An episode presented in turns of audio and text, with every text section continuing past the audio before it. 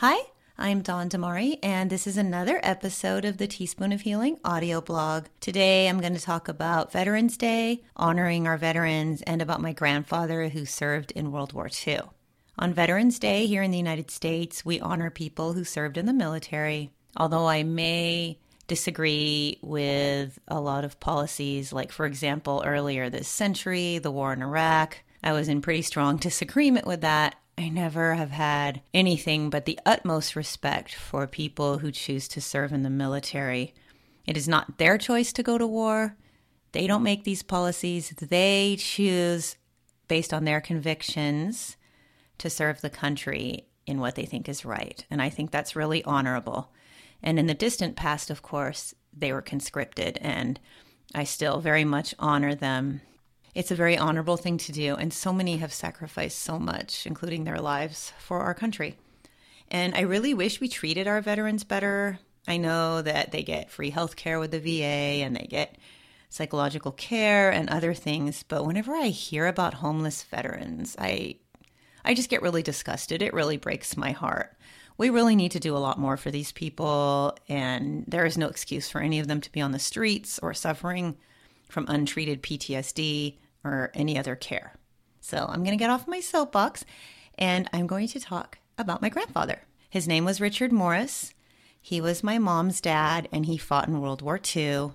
He was also a very creative person. He was a writer and he always took a strong stand against corruption and hypocrisy. He is also a descendant, and I guess I am too, of one of the original signers of the Declaration of Independence, whose name was Lewis Morris.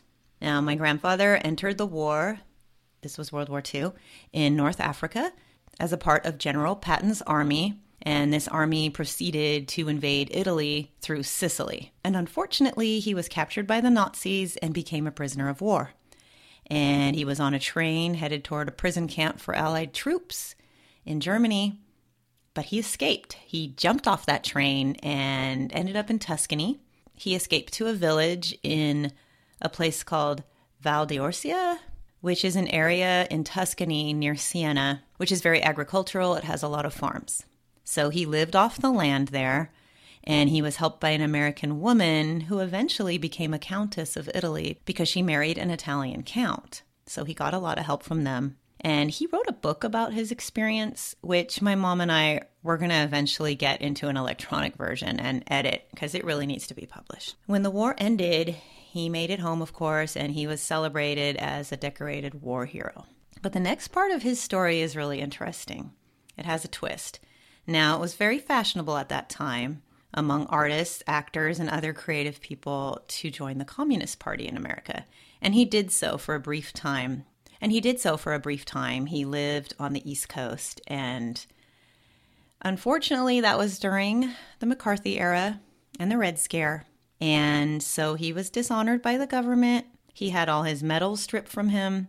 And an FBI file was actually created under his name. And when I learned about this when I was a teenager, of course, many decades after, because obviously I wasn't alive during that time, it really bothered me because it showed me how quickly the system will devalue and discard you, no matter how many wonderful and honorable things you've done, just because you have a view or a strong conviction that's against the establishment.